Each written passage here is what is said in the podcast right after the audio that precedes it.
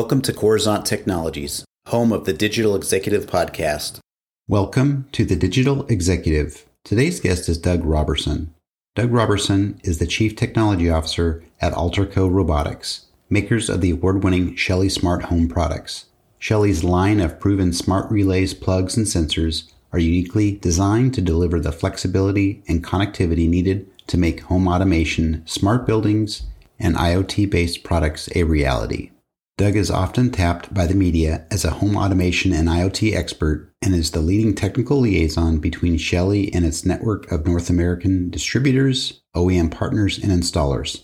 He also collaborates with third-party partners to foster continued Shelly product compatibility and integration, along with helping manufacturers improve the ways in which they use Shelly solutions. Doug has been building computers, experimenting with electronics, and working on networks since his teens. Prior to joining Shelly, he developed Z-Bot, a Wi-Fi-based home security system, and worked as a software engineer. Well, good afternoon, Doug. Welcome to the show. Thank you.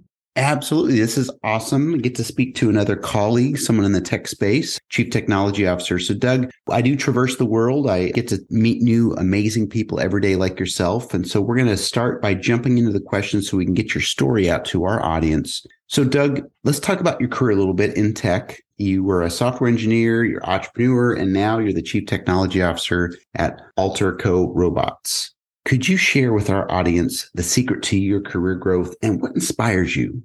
Would you believe hobbies? Every position I've had in my career has been related to skills or technologies that I've taught myself, mainly because I enjoyed it, whatever it was. I like to learn and I like to overcome failures, which is the entire process of mastering a hobby. I just happened to pick ones that allowed me to take on this position. I'm not a traditional chief technology officer. I'm more overseeing sales engineering for the Americas and also adapting and developing products for our electrical systems. I took on smart home as a hobby. And at one time, I ran a Facebook group that was dedicated to helping people get good information about the topic without a lot of nerd rage, you know, a place you could send your grandmother to, and she wouldn't get a lot of sass, basically. And that's how I came into contact from the team from Allterco. I learned about the Shelly brand products and quickly realized how special they are. And I put them everywhere in my home. I really became the first person in North America to master these devices. Thank you for sharing, Doug. I appreciate that. I like the analogy you used or the example of how you got into the space and how you can, you know, have that conversation between the technologist and your grandmother. So again, appreciate the share. And switching gears, Doug, a little bit here, could you tell us how your innovative IoT and home automation devices are changing the way we live at home? Well, it's actually very interesting because these devices are intelligent at the point of control. Normally, a, a, what you consider a smart home product is really a connected product, and the intelligence is somewhere else, whether that's a hub or a software platform or someone's cloud server. These devices each have a built-in server of their own. They have open and license-free A P Is. They have a built-in micro JavaScript editor that allows you to write custom features. They have other features. For example, since they're Wi-Fi products and they have two Wi-Fi radios, they're able to act both as a client and also as an, a range extender. And they also have built-in Bluetooth, so they're able to access data from battery-powered sensors, both uh, Wi-Fi sensors and Bluetooth sensors.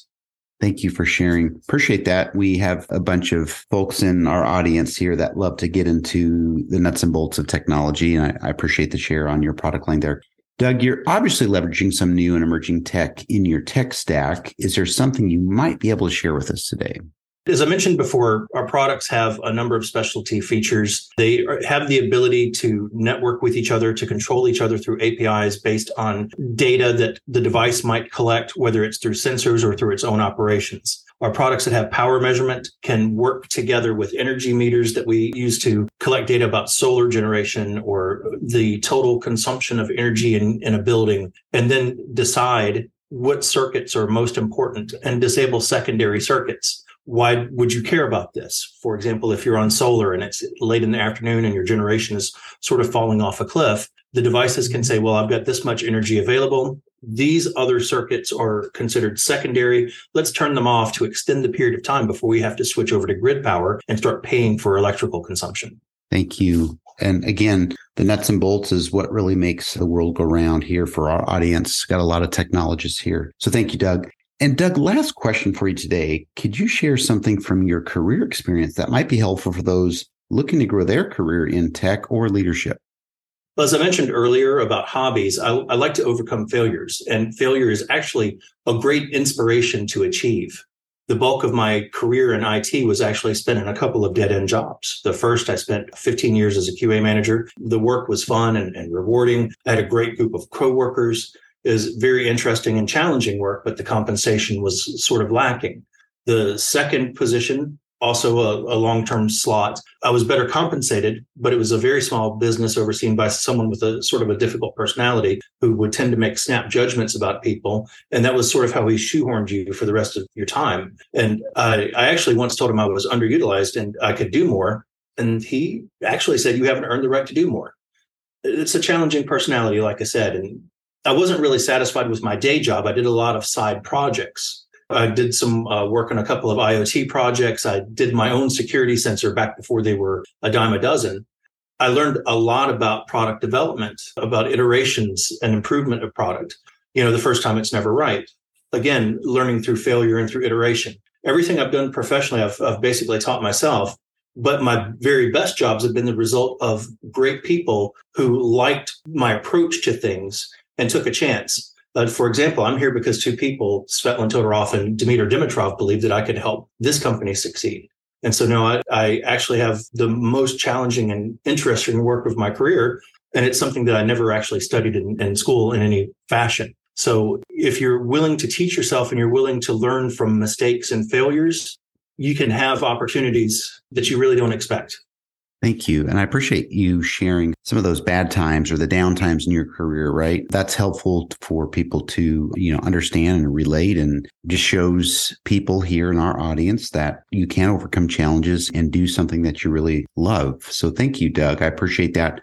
And Doug, it was a pleasure having you on today. And I look forward to speaking with you real soon. Thank you, Brian. It's been a real pleasure. Bye for now.